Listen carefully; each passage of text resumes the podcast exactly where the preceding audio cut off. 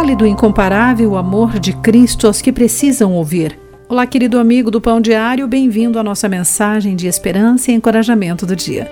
Hoje lerei o texto de William Crowder com o título Lady Babushka. Lady Babushka é um dos mistérios que cercam o assassinato do presidente americano John Kennedy em 1963. Fotografada registrando os eventos com sua câmera, ela se mostrou evasiva. Essa mulher misteriosa, usando sobretudo o lenço, lembrando uma avó russa, nunca foi identificada. E seu filme jamais foi visto. Por décadas, historiadores e acadêmicos especulam que o medo impediu Lady Babushka de contar sua versão daquele terrível dia. Não é preciso especular para entender por que os discípulos de Jesus se esconderam.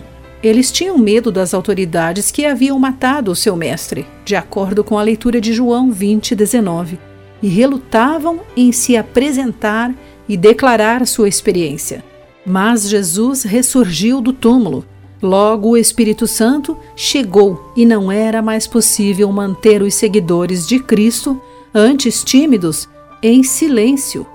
No dia do Pentecostes, Simão Pedro, pelo poder do Espírito, declarou: Saibam com certeza de que esse Jesus que vocês crucificaram, Deus fez Senhor e Cristo. A chance de falar corajosamente em nome de Jesus não está limitada àqueles com personalidade ousadas ou treinamento no ministério. É o Espírito habitando dentro de nós que nos habilita a falar as boas novas de Jesus.